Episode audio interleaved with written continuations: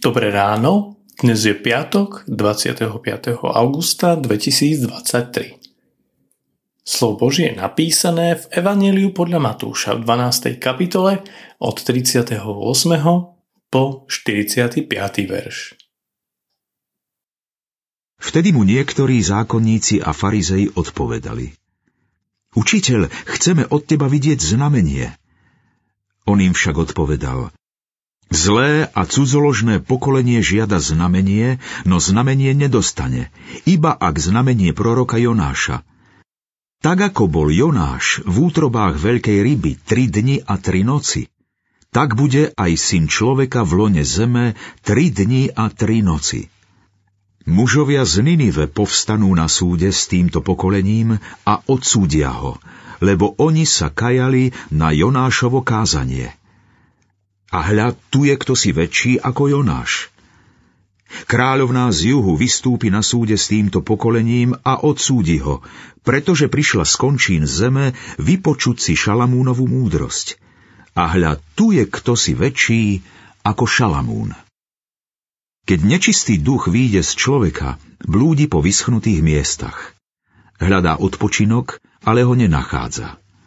Vtedy si povie, Vrátim sa do svojho domu, odkiaľ som vyšiel. Keď ta príde, nájde ho prázdny, vyzametaný a vyzdobený.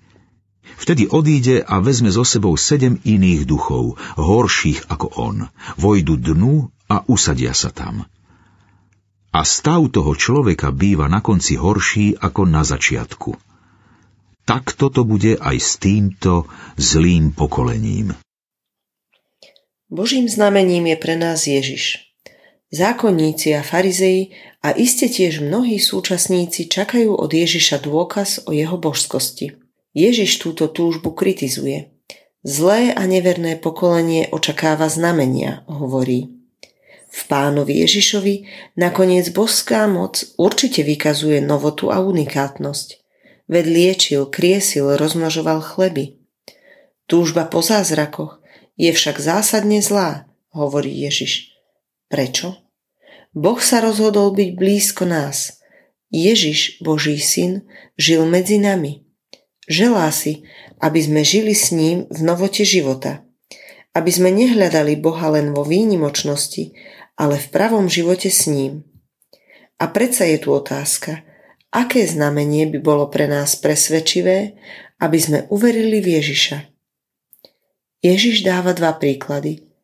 Tak, ako sa pre Ninivčanov stal znamením Jonáš, pre nás je znamením syn človeka. Určitý čas bol v útrobách zeme, podobne ako bol Jonáš v útrobách veľryby.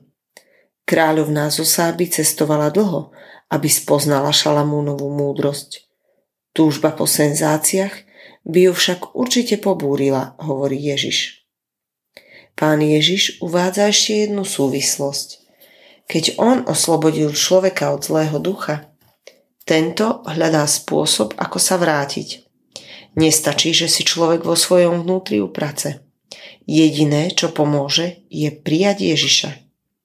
On nás ubráni. Bez neho by sme ostali zlým pokolením.